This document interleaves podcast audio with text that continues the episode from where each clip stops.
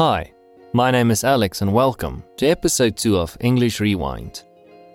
I've been studying Japanese for a while now, and it's always interesting how that sometimes when people speak in Japanese, I understand every word they use, and I even understand the grammar they use, but despite this, what they say still doesn't seem to make sense to my mind. It's like I'm unable to see the big picture. It's like I'm unable to really understand what they're trying to say. Now, why is this? I think the problem is that when we learn new languages, we focus too much on trying to learn as much as possible, and we quickly forget that as children, when we started learning our first language, it didn't work that way. We learned slowly, learning how to use basic things and use them not only correctly, but being able to use them in many different ways. And so, when a person learns a new language, I feel it's important that instead of just trying to learn as many words and rules as possible, we should focus on being able to use the basic things and use them effectively. Now, the thing about this is, the only way you can really learn to use a language correctly is by listening to other people use it.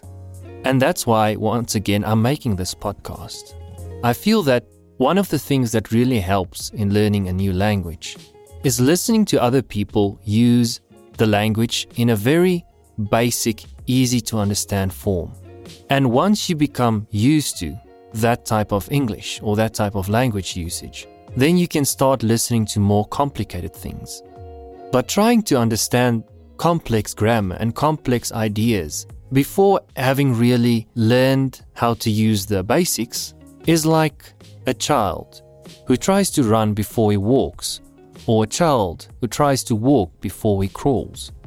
And in language, we have those same phases, we have those same steps. We first learn to crawl, then to walk, and then to run. So, as a person learning English, I want to encourage you don't worry about being able to use or even understanding all the complex things out there. Even as a native speaker, I always find things I don't really understand. Languages are huge. Languages are filled with unknowns. Languages are filled with things that you never have heard about. You'll never be able to know everything. Build a good foundation. It's like a building. A strong building needs a good foundation.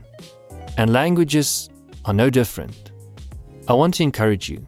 You can learn vocabulary and you can learn grammar rules, but learn to understand how they are used.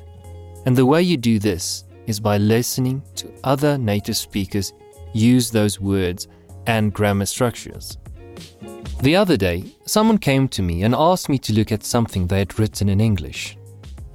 What he wrote obviously had quite a few mistakes, but the reason it had so many mistakes was because the person was trying to use complicated words.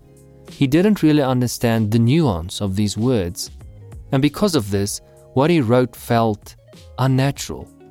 If he had instead used simple words, he would have been able to say what he wanted to say just as well, and perhaps even better.